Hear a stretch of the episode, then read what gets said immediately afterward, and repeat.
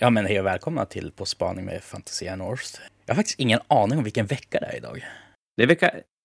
Vänta nu, det är vecka 11. Uh, barnen hade sportlov förra veckan här uppe i Norrland, så då var det vecka 10. Det är enda gången jag har koll på veckorna.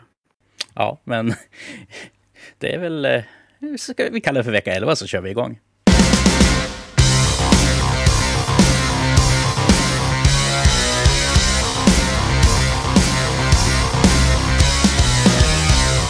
Ja, men det vad har vi att prata om idag? Jag vet att eh, Alltså, det är mycket coolt på animeringsfronten om inte annat.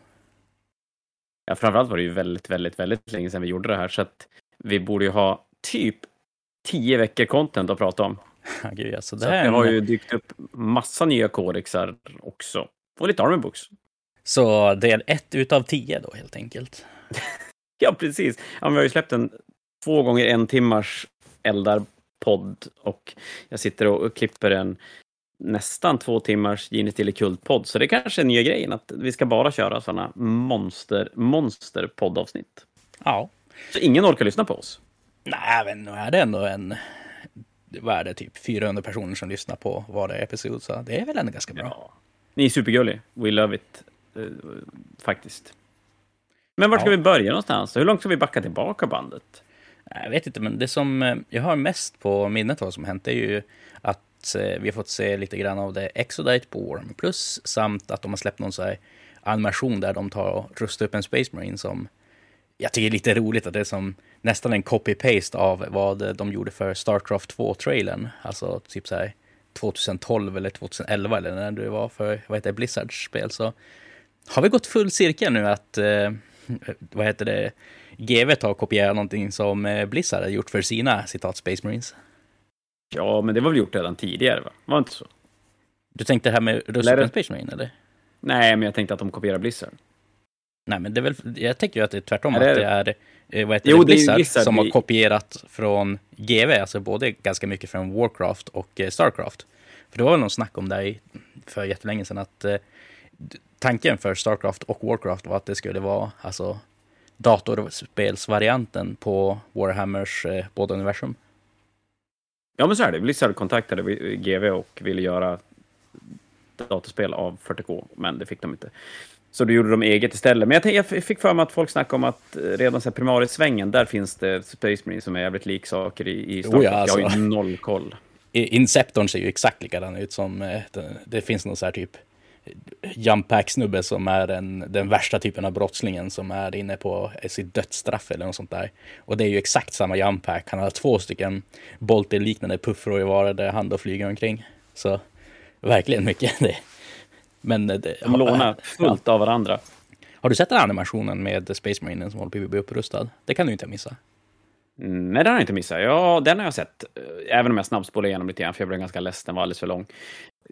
Jag, jag fastnar mest jag tycker det är så fascinerande att vad de än gör så är det alltid folk som tycker att ah, det den här snubben gjorde i sin källare är bättre.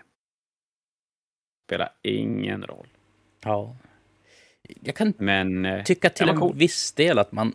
Det, sån kritik kan man ju ändå köpa, att man gör vissa saker bättre och sämre, men jag menar, det var en cool animation, så man kan väl inte klaga på den. Jag tänker det kanske är dags att börja se det ur ett... Eller, lite jo, man kan, självklart man kan klaga på den, men uttrycket att jag inte kan klaga på den, för att inte folk ska missuppfatta det hela. Det är klart man, man kan klaga och man kan tycka, definitivt. Men, men det blir lite sådär att det alltid ska vara... För det, allting återkommer ju lite grann i det här att det ni stängde ner var bättre. Så det är lite sådär. Vad tycker du om... Har du, har du sett någonting av Exodus? Ja, Exo, The Exodite. Jo, eh, Exodus? det är en jättecool War, vad heter det, Warlord Titan-scen där med Tau Empire och grejer. Det, Men den Ja, verkar det- rätt cool. det, det, det är en cool scen helt enkelt. Jag ska inte spoila allt för mycket. Så. Eh, nej, jag, jag, ska, jag har kikat lite grann, men jag ska ta tag i det ordentligt. Men jag skulle gärna vilja att de har lite fler avsnitt ute så att man kan se mer på en gång. Jo, men det är väl den eviga kritiken med just Warhammer Plus att eh, de... Nu ska vi inte göra det till en Warhammer Plus-episod, så vi kanske ska gå vidare efter det här, men att eh, de lovade mycket mer än vad de hade resurser att producera, är det många som känner som. Ja, så är det. Men jag tänker mest att jag, det finns ju två sätt att se på saken. Antingen kör man Netflix-varianten, att alla avsnitt kommer ut på en gång. Nej, jo, det är Netflix som gör sånt va? Eller är det Um, HBO som gör sånt? Eller Disney Plus eller någon? jag tror det varierar lite genom tiden för olika så, ja. Ja, men en släpper ju varje onsdag eller vad det är. Eller om det, är- det är kanske Warner Plus som gör det. Men, men vissa släpper alla på en gång. Och jag är sådär, då kan jag lika gärna vänta tills det finns fler avsnitt och så kan man se mer på en gång. Jo, jag personligen tycker ju att... Eh, ja, det här kanske kommer folk bli arga på mig för att säga, men Warhammer Plus är onödigt. De borde bara satt upp det på en annan streamingtjänst. Ja, det hade ju blivit mer tillgängligt till gemene man om de hade gjort det. Mm. Men eh, ska vi gå vidare för Warhammer Plus och faktiskt kolla på vad som har kommit? Det kan vi göra. Vi har ju pratat om, eller vi har ju poddat om eldar, men, men det har ju dykt upp både Tau och Kult, nej, eh, vad är det? Kult, Custodes, Tau, eldar och en tyrannidbok är måste vara precis Jag har väl runt sett hörnet. framsidan på den och allting, så det... Ja, det, det har ju läckt hela, hela pdf, alltså hela regeldelen är ju läckt som en pdf. Är det. Så, på ett sätt som vi inte har... Det var länge sedan vi såg en... Jag, jag vill tro att det var ganska länge sedan vi fick se en sån läcka där, där allting finns i pdf-format. ja gud alltså, senast jag kommer ihåg var det ju typ, vad heter det, Matt Ward Grey Knight, när Dread Knighten kom. Annars så, Ja, böckerna för... Nu ska vi se. För... Undrar om det är... Alltså inte den här årsboken som finns nu, utan den som, den som var innan. Undrar om det är den, eller om det är till och med en edition innan som också läckte helt och hållet innan. Men... Eh, och då gissar jag att den här är ganska nära, så jag tänker mig att det kan eventuellt vara pre-order den... Ja, 20... Vad det nu är, 24, 25 och så sen release på Fnatic-helgen 2, 2 april. Det är som första helgen som vi inte vet vad som ska släppas. Men, men för blir det längre bort än så, då, nu verkar i och för sig boken vara, nu, jag har bara hunnit kika lite grann, jag har precis tagit hem den. Jag har bara hunnit kika lite, lite grann. Men det ser jävligt bra ut ur tyrannidperspektiv. Och är det det, då gör det ingenting att den har läckt. Är den däremot inte speciellt intressant, eller att den har mycket fel i sig, eller att den kanske inte känns tillräckligt tävlingsinriktad med, med jämför, i jämförelse med böckerna som har kommit nyligt, då kan det straffa tyrannidförsäljningen och så här, tyrannidpeppen ganska rejält när den läcker så här långt i förväg. men så du säger att den alltså kommer under Fanatic-helgen? Det ser ut som att det kan vara så att den dyker upp. Alltså releasen är den lördagen. Det är som första, för att nu, nu till helgen kommer nya Nachmund Kill Team-utgåvan med de här Corsair-eldarna och de nya Chaos Space, eller den uppgraderade Chaos Space Marines-bron. Och helgen efter det så kommer Combat Patrolsen till Grey Knights och Thousand Suns. Och då ska ju även då annonsas vad som ska börja preordras för släpp på Fnatic-helgen. Så det är som första lediga helgen. Ja, och på tal om alltså Corsairs och Nachmen och grejer. Så är så jävla coolt det Eldar-kit alltså. Alltså, Det- otroligt. Jag vet inte, jag fastnade för snubben, vad heter det, med eh, knivar och så här warp eh, jump generator grunka på ryggen. Det, det Jo, jag vet inte. Den påminner ganska mycket om de här Shadow-alverna från Warcry, tycker jag. Ja, definitivt. sci-fi-ig. Jo. Och som sagt, det är en jättecool bit, men jag tycker, älskar också loren kring de här alltså warp eh, spider jump generatorsna. Att eh, det är bara så här, riktiga mad lads som blir warp spiders. För varje gång de tar teleportar så vet de inte om de kommer hamna in, inuti en vägg. De vet inte om de kommer fastna och bli kvar i varpen. Och det är så här, verkligen bara... Eh, ja, varje gång du trycker på den här knappen så är det 5% chans att du dör horribelt. Varsågod. Det är schysst att de gör det till, till alver som har levt i 10 000 år. Och sen bara, ah, vi chansar och ser vad som händer. Men det var ju i second edition hade de ju till och med regler att då fick du om jag nu minns rätt så fick du hoppa, skjuta och så efter du hade skjutit fick du hoppa igen. Och då kunde du typ hoppa x tum safe. Du kunde hoppa x gånger två, men då dog du på typ fem sexer eller någonting. Och, och, så att, det har ju som funnits med regelmässigt också, att de kunde försvinna i varpen när de stack iväg. Så är det här varför de inte har en Phoenix Lord? Han sitter fast i en vägg någonstans. ja, Ja, varför inte? Magiskt. Eh, ganska coolt. Eh, och då på tal om, på tal om eldarboken, eller ska vi ja, men vi kan ju gå den vägen. Tyranniderna, eh, nära. Det kommer nog, om jag får bestämma, och det får jag ju, så kommer det nog ett poddavsnitt ganska snart där vi ska prata lite tyrannider. Eh, jag är sådär rätt peppad. Det ser, ja, men det ser spännande ut, gör det. Även om jag har en tendens att bara snöa in på massa dumma grejer som, som känns kul snarare än bra. Men det var en annan femma. Eh, sen Eldarboken är precis släppts. Och, och Eldarboken har gjort en lite sån här, internet är lite tveksam, men det verkar vara fantastiskt jävla super, superbra. Ja, det är ju roligt Men det kan ni gå in och lyssna på i två stycken två timmars, nej, två stycken en timmars poddavsnitt där vi går igenom boken i små bitar. Mm. Nej, men Eldar har väl klassiskt alltid varit bra när de fått en ny bok. Men jag tror att man hade peppat upp, eller man var så inställd på att Eldar skulle vara superbruten. Som, precis som du säger, att Eldar har alltid varit bruten och ska alltid vara bruten, typ. Eller i alla fall att de alltid varit bruten när de kommer, så att man var så inställd på att det skulle vara det. Så jag undrar om det är så att när de väl kom, då blev det så här, nej, kanske inte är så himla bra det här. Men eh, Harlekinsen verkar helt bananas och jag undrar om inte Eldar smög lite, lite en kort stund under radarn. De har ju sin så här, chapter, eller arméregel som, som ger dem massa... Eh, vad du gör är att du slår sex tärningar. Varje tärning...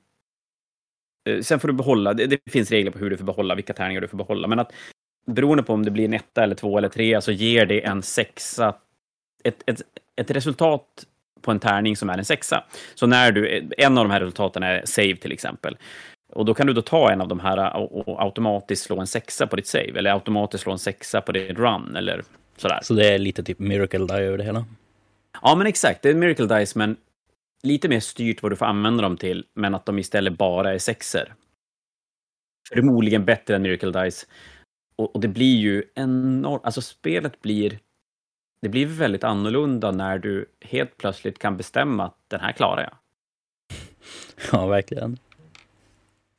Det, det, man, man, kan, ja, men man kan ju spela så otroligt mycket säkrare på något sätt. Så att, eh, det verkar väldigt, väldigt bra. Sen håller Keenerna har en annan grej som ger dem extra mycket rerolls. Och, och det är också ser bra ut, men det är nog mycket för att de är så stabila i grund. Att några extra rerolls gör, gör ett stor skillnad. Mm. Ja, nej men det definitivt och jag ser ju fram emot att de ska ge oss lite uppdateringar på de aspect warriorsna som är lämnade bakom sig, kanske i form av Warp Spiders och Striking Scorpions. Men till... Det är nog kanske det. Här, alltså som sagt, den här uppdateringen så har väl Eldar en fruktansvärt stabil lineup utav modeller. Ja, det har de definitivt. Och får vi bara nya... Ja, men egentligen är det väl... Det är ju War Spiders definitivt. Mm. Striking Scorpions. Sen... Ja, jag tänkte säga Fire Dragons eller Striking Scorpions, men jag tror Fire, äh, Striking Scorpions behöver modell mer än vad Fire Dragons behöver. Jo, för alltså, om man ska något sätt välja. Bortsett från att Fire Dragons är ganska gamla de med så är det förmodligen Aspect Warrior som jag tyckte har hållit typ bland de bästa genom tiderna. För det är en Guardian med fancy mössa och en fancy puffra och så, så är det inte så mycket mer med det. Och det känns ju som att det, Nej. ju simplare det är, desto lättare det är att göra det. Till skillnad från typ en Striking Scorpion som ska ha sina så skumma crouching po- poses eller en Banshee som håller på att studsa eller en Swooping Hawk som håller på att försöka flyga och sådana saker. Att det är som också Ja, du Avengers. De, de, de är också simpla, men de har hållit relativt bra genom tiderna. Jag menar, visst, du kan inte jämföra dem med nya Guardians, men de, de har varit snygga rätt så länge. Ja, men du har ju rätt i det. Att det, det de blir, det är väl på sin höjd att de blir kanske lite tråkiga när, när de blir lite tvådimensionella. Fire Dragons tänker jag kanske framför allt på. Mm. Men det är ju mycket safare än vad ja, men Ninja, Striking Scorpions är. Däremot ska de ju säga att Swooping Hawks är ju, de är ju på riktigt bra. Det är ju Mm. skitsnygga modeller. Ja, Där skulle man kanske bara önska att det var plast istället. ja, plast och... Eh, ja, om man ändå tar och kollar på typ vingarna på en Swooping Hawk och så kollar du på nya, vad heter det, autarken med Swooping Hawk-vingar. Att man ser verkligen vad GW skulle kunna göra om de ville med Swooping Hawks. Ja, det blir lite crisp, krispigare med, med plasten faktiskt. Men det är väl det är lite bökigt med Eldar när de har så pass stor range. Och så sen att figurerna är lite för bra för att bara, bara bytas ut, men Mm. inte kanske tillräckligt bra för att finnas kvar. Ja, definitivt. Och som sagt, jag älskar ju nya avataren och alla så options och saker jag får. Men elden och blodet som droppar från handsken förstör hela modellen för mig. Så det, det är inte alltid det är bra så att säga. Eld och blod är ju vanskligt, för det kan ju lätt se ut som slem och snor. Jo, men ha, ha, handsken ser ju faktiskt bara ut som slem och snor. Det är... Nej, det, det är så jäkla ful detalj tycker jag. Och om jag skulle skaffa den så ska jag ta fram med filen det första jag gjorde och börja skulptera om skiten. Det... Det skulle inte jag göra. Nej, Däremot intressant, varför inte avataren släppt? Och det skulle kunna vara att avataren kommer på Fnatic-helgen och Tyrannidboken ligger lite längre fram. Ja. För du har inte ens fått något, alltså, ens hint om när avataren ska släppas, eller hur? Nej, Det är spännande, Det för det är ändå en så pass stor centerpiece just Zelda och det känns ju som lite grann deras nästan så här slagskepp för hype. När de ska hypa upp nya Zelda-boken, att det är alltid en avatar som står längst fram eh, och mest i center av bilden så att säga. Ja, det var ju den stora revealen på LVO också, även om den fallerade lite grann för att den läckte innan. Men, så att, att den inte kom först... Okej, jag köper att den inte kom först, för då skulle den kanske ta lite fokus från eldar. Alltså själva. Att den ska ta fokus från allting annat. Men att den Ja. inte kom helgen efter, eller i alla fall två helger efter, Mm. känns ju lätt märkligt. Och då måste det bli lite konspiratorisk. Var det meningen? Eller Ja, är det du. världen? Ja, Fast å andra sidan kan de släppa en Combat Patrol eller sådär, så att det... Ah, jag vet inte. Jag tror att det... Jag tror att det är ett Tänk beslut om- från GW som jag inte riktigt köper. Tänk om den inte existerar på riktigt och det är bara Photoshop. Mhm, där har vi den. Mm, det faller, gjutformen har pajat, så att de har egentligen ingen modell. De har bara en modell. Nice. Precis. Vi köper Fast- den. Det låter rimligt. Jo, och gjutform Ni kan- idag är nog inte så mycket gjutform som att det är massor med ettor och nollor någonstans. Så. Förmodligen är det nog så. Men nej, det är Oh, jävligt konstigt. Jo. Det är i och för sig sant och det har ju faktiskt varit ganska aktuellt i, nu i Europa de senaste månaden åtminstone. Man kan undra varför. Men eh, Hijackat avataren. Ja, jobbigt. mm, ja, nej, men vi får väl se när den kommer så kommer den. Jag såg att Wahapedia låg nere nu. Eller jag såg en artikel på Spiky Bits om att Wahapedia låg nere. Och att det var fulla spekulationer om att GW hade hackat den. Ja, men är det inte också någonting med att eh, Wahapedia är baserad på en rysk server och det är folk som hållit på typ sabba alltså connection till olika sajter via den. Alltså bara Mm. som för att den är i Ryssland. Det har ju som varit lite strul i Ukraina och Ryssland och eh, världen just nu om man ska vara sån. Så att det, är, är det något, något, något läge där det faktiskt är, är kanske bra att inte använda Wahapedia så är det kanske nu då. Mm. Så Det- får man ta fram papper och penna istället. Jo.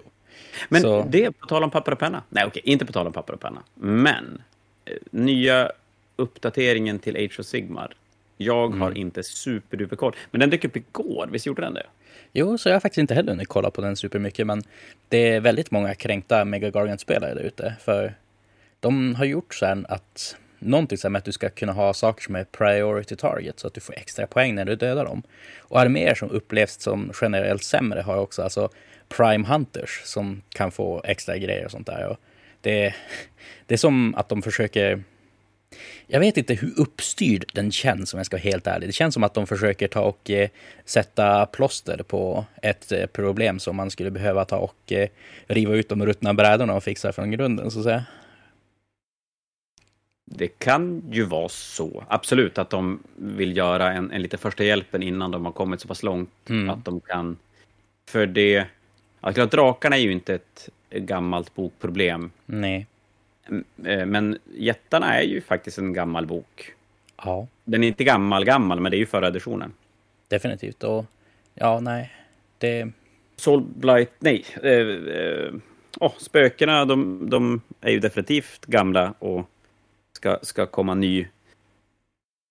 Jag får lite, nu, nu har jag lite för dålig koll, så jag ska inte, jag ska inte sitta här och säga vad, vad, vad det innebär eller vad jag tycker eller sådär, för det, det vet jag inte. Men jag får lite så här komp-mall-vibbar från gamla fantasy-communityn i Sverige. Oh ja, definitivt. In, inte sagt med någonting, en negativ bakton, absolut inte, utan mer bara ett konstaterande att det är den lite känslan jag har. Sen kan jag nog spontant tycka att konceptet att göra så här är inte så jävla dum, för att då kan de gå in och ändra utan att kräva att man på något sätt...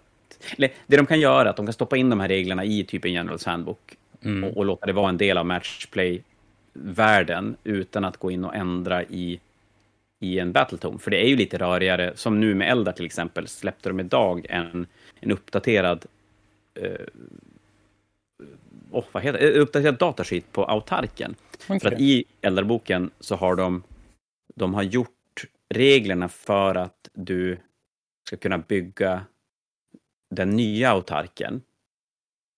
Mm, och den gamla... Jag tror att det är så du kan bygga den nya autarken regelmässigt, du kan bygga den gamla autarken regelmässigt. Men de har inte gjort så att du kan ta bitar från den gamla och den nya och slå ihop till en. Och det är ju ganska uppenbar miss. För visst att GV inte släpper regler för grejer som inte kommer med i lådor, men att du, du inte ska kunna mixa dem, för det är så många som sitter på gamla autarker som har en mm. blandning mm. av Jump Generator och Fusion Blaster och vad det nu kan vara för någonting. Så då släppte ja. de uppdaterat datasheet till den. Och det tycker jag nästan är lite värre, för då blir det verkligen så att jag köpte min bok i går mm. och jag måste redan nu klistra in en ny sida i den. Eller som Custode som fick en poänguppdatering med typ samma helg som de släpptes. Jo, jag tycker att Eh, det är ju nästan på nivån att GV borde sluta inkludera poängkostnader i böcker utan bara släppa ett ark samtidigt där det står poängkostnader för saker och ting. Helt gratis. För jag menar, ja, det är ju som... Absolut. Också typ, vad heter Generals Handbook? Generals Handbook är ju generellt sett uppdaterad och relevant i en vecka. Sen så måste du ta börja ha massor med extra supplement till den för att kunna spela.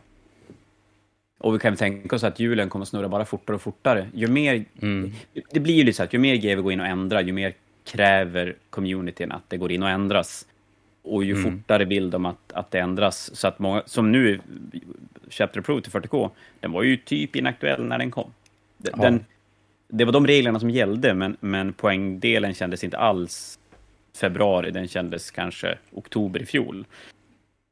Mm. Sen är du har helt rätt, bort med poängen ur de här uppdateringsböckerna, jag fokusera menar, på scenarion. De har ju till och med dela på dem i Age of Sigmar, så du får ju ett häfte där det står alltså Pitch Battle Profiles där du får poängen och en som är den faktiska GHn. Och jag menar skippa Oj. bara Pitch Battle Profile och ge oss den gratis online. De har samma sak i 40K och det de har gjort där då, det är att de har plockat bort regeldelen ur Chapter Approved, så du får inte med grundreglerna. Hmm. Ja. Där kommer jag tycka att de skulle kunna ta bort poängen och ha en liten bok med reglerna istället. Definitivt. Nej, det, det... Man får väl hoppas att även GV evolverar i takt med hur spelet förändras. Men ja, man kan hoppas. De, de jobbar ju uppenbarligen ganska mycket med den digitala delen.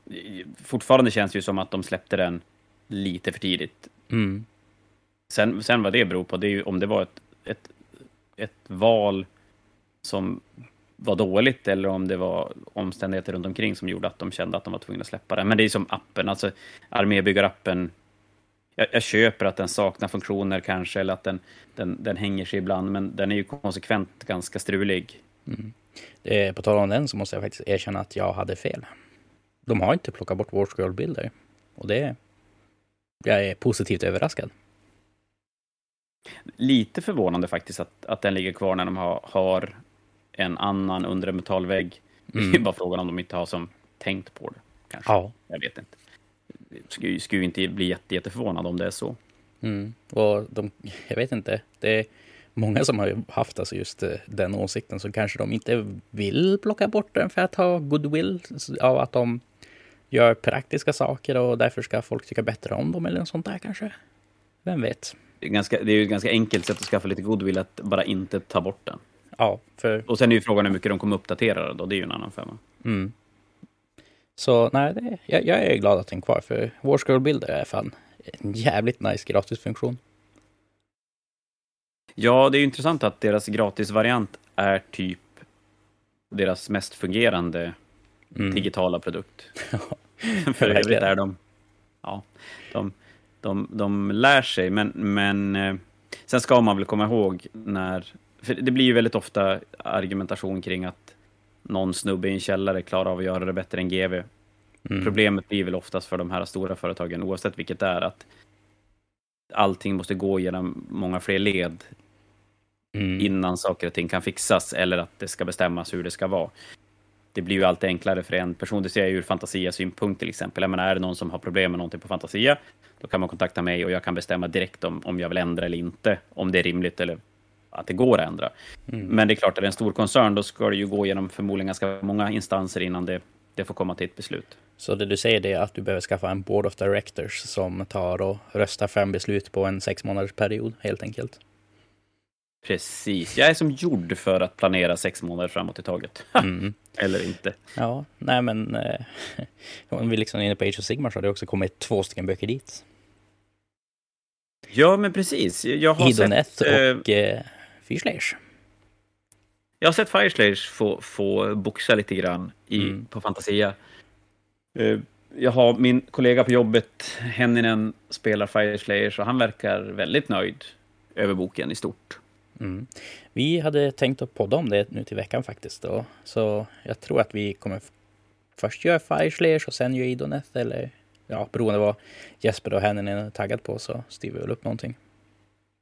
Nice. Det är lite ändå... Jag vet inte om det är bara en känsla här uppe, men, men det känns som att de flög lite grann under radarn. Mm. När de kom. Det, det, det, jag får inte känslan av att det har varit den här riktiga bussen kring det, men, men det kanske är bara jag som har har varit på en jag annan plats som inte riktigt tänkt med. måste tycka faktiskt att jag är ganska besviken på de två releaserna. Inte för att jag tycker att kodexarna är dåligt skrivna, nästan tvärtom att jag tycker att eh, framförallt Fireslayers har fått mycket mer karaktär. Att det, de har försökt ta balansera ut enheter så allting går att spela och inte bara stora block med halfguards. Men det är ju två arméer, framför allt Fyrslayers, som kritiskt skulle behöva fler enheter. Mm. Och vad får de är en karaktär till fots med en som ser ut som någon form av dvärgapräst med en yxa. De har redan typ 18 sådana modeller. De hade behövt någon form av enhet. Nej, men du har ju, du har ju definitivt mm. rätt. That being said, den där modellen. Alltså, GW blir bättre på att göra plast än den gjorde Fyrslayer ska jag säga. Den är ohyggligt mycket snyggare än de andra Fyrslayerserna. Så här rent kvalitetsmässigt. Ja, alltså rent kvalitetsmässigt och sånt där när man kollar nära på den. Den är alltså en generation bättre i detaljer, tycker jag personligen. Ja, det händer, det händer mycket, måste jag säga. Mm. Nästan mm. så att... Men det, det, man har ju nästan blivit så bortskämd att man reflekterar ju inte över kvaliteten på modellerna. Det är, ju, det är ju alltid snack om en modell är bra eller då, snygg eller ful. Men, men just den här kvaliteten på, på gjutningen, mm. den tycker jag inte kanske uppskattas lika mycket längre. Nej. Och det är väl förmodligen för att man är så jävla bortskämd. Jo, och så, så är det väl inte alla som sitter heller och, tar, och sitter och bara bitsmediterar och kollar på alla detaljer från sprue till sprue och liknande och jämför dem på det viset. Jag vet inte. Ja, men jag tycker väl ändå att, att genom åren att man, man har, många har varit väldigt uppskattat snygga modeller när det kommer. Men det är väl mm. förmodligen så att det kommer som inga riktiga dåliga modeller nu, så att det krävs mer för att man ska, man ska reagera. Mm. Ja, men det är som, det är som typ så lite som dataspelsgrafik, att de har nått en nivå som är alltså skitsnygg och för att man ska ens kunna som hoppa ut på att det är någon skillnad så måste de ta och öka verkligen så många, alltså tusentals procent för att vi människor ska som kunna ta uppmärksamma och se det. Att det är samma sak med plasten, att har man redan snygga detaljer på en modell och så gör man en som har ännu snyggare, men tack vare att den är så liten modell så är det svårt att se om man inte alltså verkligen går in och granskar supernoggrant. Så det är mer alltså så designen överlag med så tema och pose och modeller som sätter ribban nu än eh, faktiska ljudtekniker. Ja, det har du ju rätt i. Jag tycker en, en intressant modell där, det var när eh, Kaoslorden på Manticora kom, där du får en mm. Sorcerer eller en Chaos Lord. Den ringbrynjan som ja. hänger ner från hans ben. När man var van med metallringbrynjor, där det var en bra dag var det typ en grop i ringen, kanske. Mm. Eller att det var en slät yta med jättemassor med hål i. Ja, precis. Det är helt så här random. Det är, så här, är det päls eller är det ringbryn? Svårt att säga. Och så kommer den som är så perfekta ringar och, och varje det, det, är som små ringar som sitter ihop i varandra och det hade man ju aldrig sett förut. Mm. Men det är som du säger att skillnaden mellan en, en ringbryna som kom för, för två år sedan och en som kommer nu, det är ju inte jätte, jättestor. Man ska ju som du säger, man ska verkligen in och kika nära på, på figurerna och, och mm. verkligen titta på detaljerna ordentligt. Jo. Definitivt. Och när var det Fyrslayers kom första gången? Alltså de här som dvärgarna till fots, var det typ så 2016 kanske? Eller något i den stilen? Ja, de kom ju efter Age of Sigmar. Ja, men säg de... 2016, 2017 någon gång. Och jag menar, nu har ju tiden gått så jävla snabbt nu med pandemi och grejer, så 2016 känns som i förrgår. Men eh, det är ju ändå en sex år sedan, så tänk typ hoppen det gjorde i modell tidigare för sex år sedan. Typ om man tänker det som kom ut år 2000 och sen så det som kom ut 2006. Jag menar, det är ju skillnaden på typ, ja, eh, Drukari när de kom i så nya snygga Raiders till, eh, ja vad kom 2000? Ja, typ. 2000? Jag vet att eh, väl, eh, Konrad von Kars, nej vänta nu. Eh, jo, är Konrad? Någon mm. vampyr på häst, Manfred, Man, Manfred på mm. häst kom 99 till, till eh, gamla fantasy. Ja, men vi ser 2000 typ Manfred som häst ju... och sen så till Drukari som är en 6-7 års period emellan. På samma mm. tid. Mm. Alltså det hoppet är ju så enormt i modellgjutarkvalitet. Ja. Men det är ju ändå samma tidsperiod mellan den nya Fyrslayer-karaktären och de gamla Fyrslayerserna när de kom. Ja, och när du lägger upp det så, ja, då är det ju inte så konstigt att man inte blir lika sådär fascinerad över nya modeller som, som man blev då. För mm. ännu bättre jämförelse, från 2000 kom ju femte editionen Fantasy, den som innehåller eh, Empire, Handgunners, Spearmans. Handgunners, var det Spearmans? Ja, och så de här orkerna. Mm. Vad säger du? Jag tror det är Spearman och den där typ ja. Grand Cannon och Empire-generalen till häst och grejer fanns också. Där. Ja, men exakt. Och så kom ju de orkerna som, som uh, håller två choppas ovanför mm. huvudet och så kom det de nya plast Arrow Boysen. Ja. Men typ jämför och, dem med ja, Drukari jämför... som är på samma tidsperiod. Alltså typ såhär Drukari Warriors och Drukari Raiders och grejer. Jag menar, det är ju natt och dag mellan de modellerna. Ja, ja otro, otroligt stor skillnad. Det är nog så att ska vi börja, skulle vi börja så här, plocka ut figurer ur olika tidsserier, ganska, in, inte de bästa eller sämsta, utan lite så här den allmänna stilen under olika perioder, så är nog största skillnaden mellan figurer någonstans faktiskt från 2000 till 2010. Mm. Jag, jag, tror och, att vi har den eh, största utvecklingen då. Jo, och jag tänker att det är lite samma sak också. Man typ så här, ja, men det är fascinerande att det är typ samma tidsperiod när det kommer till datorspel och grejer. Att eh, det, det finns en sån serie som heter alltså Halo som eh, nu kommer som tv-serie snart också. Och man ser exakt samma utveckling där. Att Halo 1, allting var fyrkantigt och eländigt och typ ansikten på karaktärerna de rörde sig, det var bara att munnen höll på att gapa upp och ner. Bara typ så här, fyra år senare när Halo 2 kommer så är allt så här snyggt animerat och du kan säga ansikten ha som sina egna så här, som strukturella typer istället för bara den 2D-animeringen och eh, saker rör sig naturligt och du kan inte ens se Alltså de här som polygonerna där de tar och eh, blir kantiga utan allt är så här runt och slätt och fint och att det var som samma hopp där. Så någonting hände med teknologin i allmänhet från år 2000 till 2006-2007 som gjorde så att allting som hade med datorer att göra blev så fantastiskt mycket bättre så ja. fantastiskt snabbt. Det kom datorer. Typ. Och så kidsen nu, de sitter och spelar mobilspel som ser ut som gamla 8-bits-spel. Ja. Men vi, någonstans vi kanske man tappar Ja, men alltså någonstans, för det vet jag ju många nostalgiker pratar om att det, det är inte samma känsla i figurerna nu som då. Och det, det kanske finns något bakom det, även om jag är ju alla gånger för en, en snygg plastmodell med, med 40 olika huvuden att välja på än en gammal metallmodell mm. som är en bit. Jag har svårt att se hur det Alltså hur det ska vara bättre att det fanns lite coola gubbar förr, absolut, men... Jo. Ja, jag tror det är många som är fast vid att eh, metall är snyggare och bättre detaljerat från typ så här 2003, 2004 någon gång. Att det var som lite normen det. Jag minns ju bara till exempel när Gud, det var ju de här Sagan om ringen-alverna som kom i plast i eh, den här Last Alliance-lådan. Så kom högalven mm. där.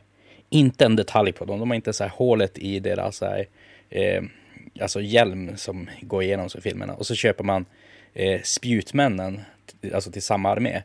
Och där ser man att de har, alltså hjälmarna är så fulldetaljerade som engraveringar och grejer på sig. Och alltså verkligen så här tusen gånger bättre detaljer. Och det, det är väl någonting som ligger kvar i som folks eh, huvuden att metall är bättre och mer detaljerat på något vis. Fortfarande finns, jo men det gör det absolut och den här nostalgin är ju, den är ju svår bemästrad, men det spelar ju egentligen ingen större roll. Jag menar, figurerna som kommer nu är ju fantastiskt fina och vi som inte bryr oss om att det ska vara gamla metallfigurer där färgen inte sitter fast, vi har ju bara hur mycket godsaker som helst att välja på. Det är ju det är väldigt tacksamt eller väldigt jobbigt att välja arméer numera när, det, när det, allt är så bra. Mm. Typ. På, på tal om allt är bra. Eller jag vet inte, ja, kolla den här övergången. Mm, mm, mm. De har ju även annonsat att Curse City kommer tillbaka. På och riktigt. folk lyckas vara arga på det också på något jävla vänster. Det det är tungt för de som har betalt, I don't know, jättemycket för Curse men alltså, de gick ju typ tusentals kronor bara för några månader sedan. Ja, det det. Men, men det märks ju ändå någonstans också att den här hypen som var kring Curse City han lägga sig ganska rejält mm. under den perioden inte gick att få tag i. Vi, vi märker det ganska rejält på, på säljsiffrorna. Och den, den där känslan av vad folk... Eller hur många som ville ha tag i spelet när det släpptes första svängen och, och lite grann hur intresset ser ut nu. Nu kan det ju vara så att under den svängen, första svängen, blev det så för att den inte gick att få tag i och då ville fler faktiskt ha den. Mm. Men... Eh, jag vet inte, jag, jag har ju alltid är lite så här tveeggad känsla kring GVs försök på att ge sig in i brädspelsbranschen. Mm. Inte menar, helt peppad på det. Nej, och jag kan väl också tänka mig att folk är mindre taggade på det, för det kommer förmodligen inte komma expansioner till Curse City. Det är svårt att säga. Ja, men det kommer det göra. Kommer de har skrivit att det ska komma. Ja, det ska komma expansioner. Det, okay. de, de, släpper, de släpper en made to order nu. Vi, deadline för oss att lägga den ordern är om fem dagar. Mm. Och sen, släpps, sen får vi dem levererade i maj. Och sen är det sådär allmän release i slutet på året. Och efter det ska det dyka upp expansioner till det. Så det här är mindre en made to order-grej och mera en reboot av något slag? Ja, men typ. Jag vet inte riktigt. Jag undrar om det inte är så att de gör den här made order för att få en känsla för vilken, vilken hype det är på spelet mm. nu. För det, det, det, var nog svårt. För de gjorde ju en jävla... Alltså de hypade ju till oändligheten när det skulle komma första svängen. Oh, ja. Och jag tror nog att de också inser att det inte alls kommer att vara samma hype när det nu alltså, faktiskt gud, Tänk om det går igen. dåligt på Made to grejen och så, så släpper de inte expansioner. Satan vad ammunition folk ska ha som inte gillar dem på internet. Har jag bara lägga då. jag tror att det hade varit en jättedålig idé av GV. Däremot kan det ju vara vettigt att göra så för att kunna känna efter lite grann mm. hur mycket säljer vi av Order och hur mycket ska vi sen kunna förvänta oss att sälja när den ska finnas i lager? För jag har ju... Jag tänker mig att Curse City kommer att behandlas i ganska likadant som Blackstone Fortress. Blackstone Fortress går ju fortfarande att få tag i. Eller mm. ja, den går att beställa som vanligt, men inga expansioner. Okej. Okay. Ja, jag... Vilket i och för sig är lite sjukt, för att då går ju spelet inte riktigt att spela på samma sätt. Som... Nej. Och så, det är ju jättesnygga modeller även i expansionen. Jag nog tror att 40K och typ Necromunda-spelare skulle köpa expansionerna alla dagar i veckan fortfarande. Det, Absolut. GW vill ni inte sälja modeller? Vad, vad, vad är grejen? Den är, den är lite konstig också för att eh, Blackstone Fortress som spel också tar ju slut när du väl har spelat igenom det och det blir som mer när du köper en expansion. Så det känns som att det hade varit ett enkelt sätt att hålla spelet levande om de skulle vilja. Men här är vi tillbaka till att varför jag kanske tycker att de skulle släppa brädspelstankarna och fokusera på det de kan. Alltså gör Warcry-liknande spel eller det här Mad Max, eh, Gorka Morka, Necromunda-spelet eller, eller sådana saker istället. Mm. Och, och låt... Ja, men, fan, Kickstarter är ju dränkt av olika former av, av brädspel ja. i alla dess former. Och jag, jag vet inte, jag, jag, känslan är väl att de här brädspelen säljer i stort sett mer eller mindre uteslutande sådana som är, är, är någon sorts, ändå involverad i GVs figurspel. Jo, typ så här, Imperial Assassin-spelet var ju egentligen bara att du skaffade det här för att få tag på Assassins till att spela med. Och samma sak kanske med orkbilarna och sådana grejer. Ja, men ja, ja, men exakt. Det spelet var ju definitivt så. Nu var ju det någon sorts kvasifigur slash brädspel, men ja, jag, jag, jag blir så här, men lägg fokus på, mm. på att släppa en, en ny Codex Armbook. 30K-lådorna. Jag undrar hur många som har spelat igenom 30K-spelen som var i dem. Eller jämfört med folk som bara skaffar dem för att få plastmariner till sina 30K-arméer. Typ ingen ska jag tro. Nej, det var ganska dåliga spel också. Ja. Var det. Det, det, det var... Blackstone Fortress eller, nej, jag gillar inte Black Fortress, men det är väl egentligen mest för att jag inte gillar co-op-spel. Mm. Och jag är inte så jätteförtjust att spela brädspel heller, så att det, jag är dålig, dålig person att berätta om Black Fortress ett bra eller dåligt mm. spel. Det är men... väl inte samarbete, han vill vinna. Ja, bara. Det, jag, framförallt vill jag inte vänta. Jag, alltså, jag, jag, gillar inte att vänta på andra långsamma spelare. Och när man spelar så en mot en Age of Sigmar eller 40K eller liknande, då även om motståndarens tur är lång så är man liksom involverad hela tiden. Mm. Det, är ju, det är ju få stunder i en, i en 40K-match eller en Ace of Sigma-match där du faktiskt som bara sitter och väntar. Du är ju ja, som definitivt. alltid involverad i, i, i något save eller, eller vad det nu kan vara för någonting. Jo, och det är väl också Många lite off topic, men det är väl typ en av sakerna GW har gjort absolut rätt i senaste Age of Sigma-editionen, att du är typ lika aktiv i motståndarens runda som du är under många faser i din egen. Och det är ju asbra. Ja, det är ju fantastiskt. Och det gör ju att när man spelar en, en 40K eller Age of Sigmar-match så, så de här tre, tre och en halv timmarna, så länge din armé är, är in the game och, och, du faktiskt har gubbar kvar så är man ju som med hela tiden. Och det gör ju tiden går ju för jävla fort kan jag tycka. Mm. Ja. Men, ja. Men, men det om, om Curse City, det, det ja, för er som vill ha spelet så, så kommer det. Det finns och, och den ligger ute på Fantasia North om man vill lägga en, en pre-order på den. Vi, vi tar ju in alla, alla som har lagt pre-order är garanterat ett ex och sen kommer vi att fylla på med, med några extra också så att det kommer att finnas en, en liten stund till över, in i sommaren i alla fall. Jag är bara taggad att se vad de gör för modeller expansionerna. För, jag menar, se vad man vill om Curse City, hur det var sånt där. Modellerna i lådan är fantastiskt jäkla bra gjorda. Ja, sjukt, sjukt snygga modeller. Mm. Och, ja. ja. Jag gillar ju när de går tillbaka till lite så här old school fantasy-look ibland också. Jo. När de kan blanda. Karadroner med ett, ett vanligt jävla skelett. jo, jag menar, ogen i lådan är ju exakt hur jag skulle vilja att ogers såg ut när de uppdaterar dem. Att det är mindre bara de här tjocka gossarna med gutplate från hur de ser ut i The Old World och mer att de är faktiska så här mercenary brutes som har plockat på sig lite allt möjligt och går omkring och håller på att slå ihjäl folk för att få en middag, typ. Ja, för jävla mycket roligare att måla när det inte ja. bara är stora släta magar man ska måla, för det är ju... Ja, det är väl inte jättespännande alltid. Nej. Ja, nej men... Eh, Curse City, snygga modeller, ganska vettigt spel, jag vet inte. Så... Jag har inte spelat det, så att det... Men eh, vad har vi mer att gå vidare och prata om? Det... Av saker som, som har kommit så är det ju lite fler kodexar. Då. Vi har Custodes och vi har Tau. Båda böckerna har, har gjort enormt avtryck i 40K-världen.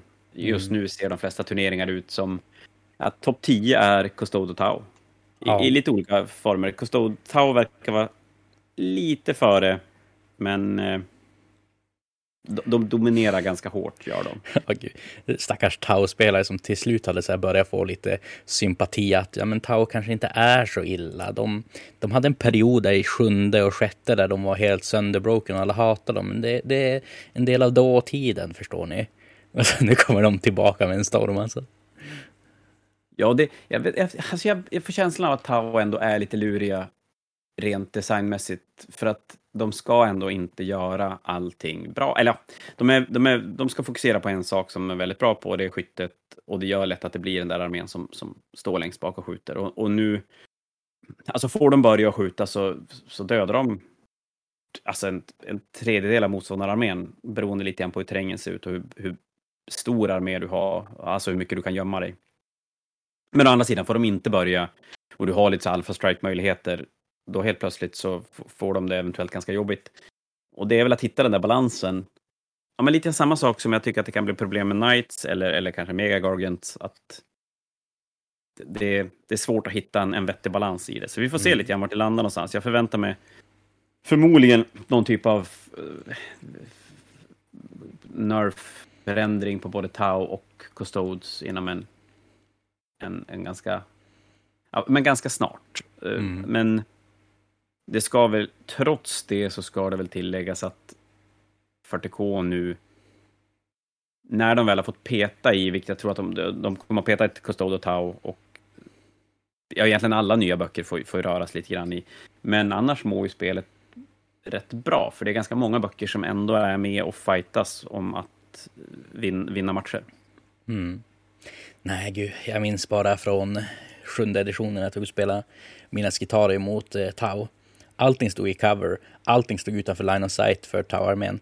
Tau-armén tar sin första runda och turn ett wipar mig innan jag gör någonting. Det var... det, det, det är så lite posttraumatiskt Tau-stress där alltså. Tau ja, det, det, det, sitter kvar hos många det där. Mm. Och som du säger, de hade precis kanske sakta komma ifrån det där i folks medvetande, men jag tror att det kommer tillbaka ganska fort. Gör det.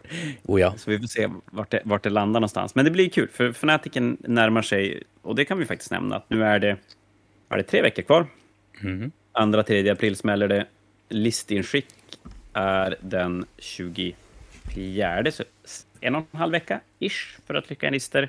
Vi har väl tagit beslut då att Idoneth och Fireslayers ska spela, eller få spelas, de nya böckerna. Mm och eventuella knasigheter som kan, som kan finnas i den kommer vi som Theo gå in och, och göra en inofficiell fack på, helt enkelt. Så Theo har alltid rätt, även om vi har fel? Eh, så är det. Sen ska ju sägas att den här uppdaterade eh, Warscroll eh, slash, ja men hela den Matchblade-uppdateringen som kom igår kom ju även innan, i, i tid innan listinskicket, så det är klart det är mycket för folk att ta hänsyn till. Mm. Eh, när man ska bygga sina listor och, och kanske måste tänka om lite grann, eventuellt. Jo. Eh, men det finns ju tid att anmäla med, sig eh, fortfarande. Jag tänker även med Idoness och Fyrslayers att det, de, folk har väntat så länge på de böckerna så det vore så jäkla oschysst att inte låta dem spela med dem, känner jag.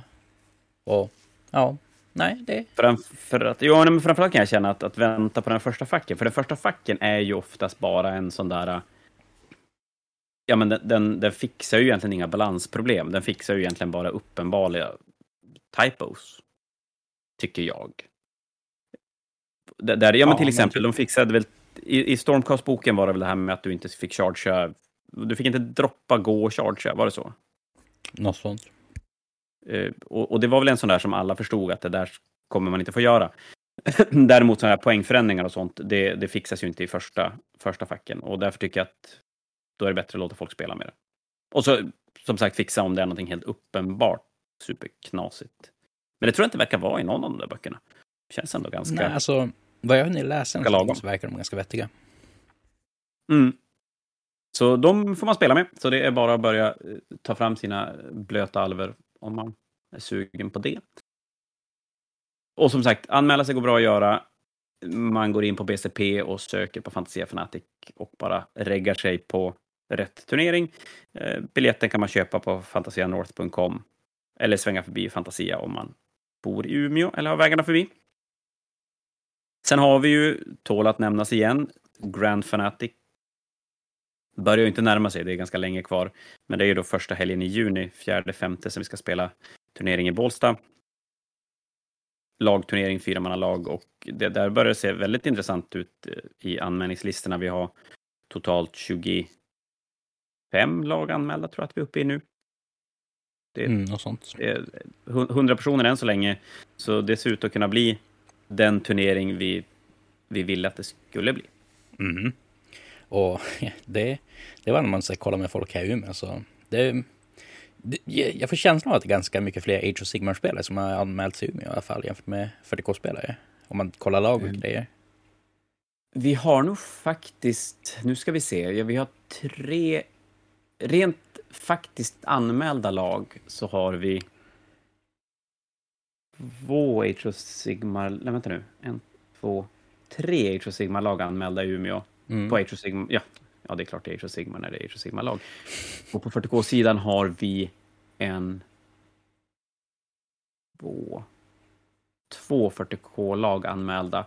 Sen Ja. är det Så kanske det är mer att det är Age of Sigmar folk som brukar hänga så här på målarkvällar och grejer då. När man, om jag ska vara eftertänksam på varför jag har fått den känslan. Men Jo, men det är det nog. De, de du hänger mest med är ju Age of Sigmar-spelare som också är anmälda i, i, i Grand Fanatic. Sen Mm. har vi ett till lag Age of Sigmar som jag vet ska vara med. Vi har ett till 40K-lag som jag vet ska vara med och några stycken som söker spelare. mm, Och det ska vi också säga att bor ni någonstans... Så här, har ni skittråkiga kompisar, eller för få, så att ni inte får upp ett lag, så hör av er till oss på Fantasia i våra sociala medier. Det finns Instagram, det finns Facebook eller mail. Och, och kolla hur det ser ut, för att det, det kommer att finnas folk som inte får ihop fyra spelare och gärna hoppar in med andra. Så att, eh, släng iväg er intresseanmälan till oss så att vi kan hooka upp er med annat folk mm. som man får vara med och spela. Vi behöver skapa Tinder fast för figurspelare. Det vore, när du säger det, jag är lite lur på att har det inte funnits ett, ett försök till att göra någon sån grej? Säkert. Det, Jag vet, fan, undrar om det var en svensk grej. Nu blir jag... Det här var lite intressant. Ja, jag vet inte, det, känns bara så här super... Att det något sånt skulle finnas, vilket... Ja, jag vet- ja, jo, men jag, vi, vi kör. Men, Mm. men eh, ska man swipa då, eller? ja, kanske. Alltså, då får man Rullar med, köp! Jo, men precis. Istället för att du så här, kollar på individen och saker så kolla så här, ja men han spelar de här med listorna och så här ser hans modeller ut och bara det här, det här, det här var nog ostmongo, den, den, den tar vi inte vill spela mot. Och det, men det här var... Lägga ut sina turneringsresultat och, och bilder på figurer och så bara nej, nej, nej. Mm, precis. Det, Så Det det, är här är då podden som jag kommer att ta som bevis när jag vill ha royalties för den som faktiskt gör den här appen, säger vi. Japp. Helt fantastiskt. Mm. Om det är någon som lyssnar så länge. Men det finns ju i alla fall inspelat, så att bevisen finns ju. Mm. Ja, Ja. men eh, på tal om att lyssna länge, jag vet inte. Det känns som att vi har pratat på ganska bra. Är det något mer som vi absolut kritiskt vill ta upp som har kommit som vi har missat? Eller ska vi kanske inte Det ge är oss så satans lång tid. Det är två och, en halv, två och en halv månad som vi har som bara låter passera av äh, livet, eller vad det är för någonting. Mm. Nej, men jag tror att vi har täckt de, de stora grejerna. Det kommer att dyka upp en hel bunt competitive poddar i både Age of Sigmar och 40K. Mm. Lite grann för att, så här, arbeta i kapp böcker som har, som har kommit. Eh, Det finns lite andra, lite andra planer på, på saker att lyssna på längre fram också, men, men det kommer mer detaljer längre fram. Så att, nej, men jag tänker att vi kan kanske lämna det så här. Mm. Måste ta, ha en jämnare mellanrum med de här poddarna dock. Jag ville gå in så verkligen så här, djupdyka om varför Dark Eldar Dark... eh, Eller vad heter inte Dark Eldar? Eldar Dark Reapers har fula öron och alla de grejerna.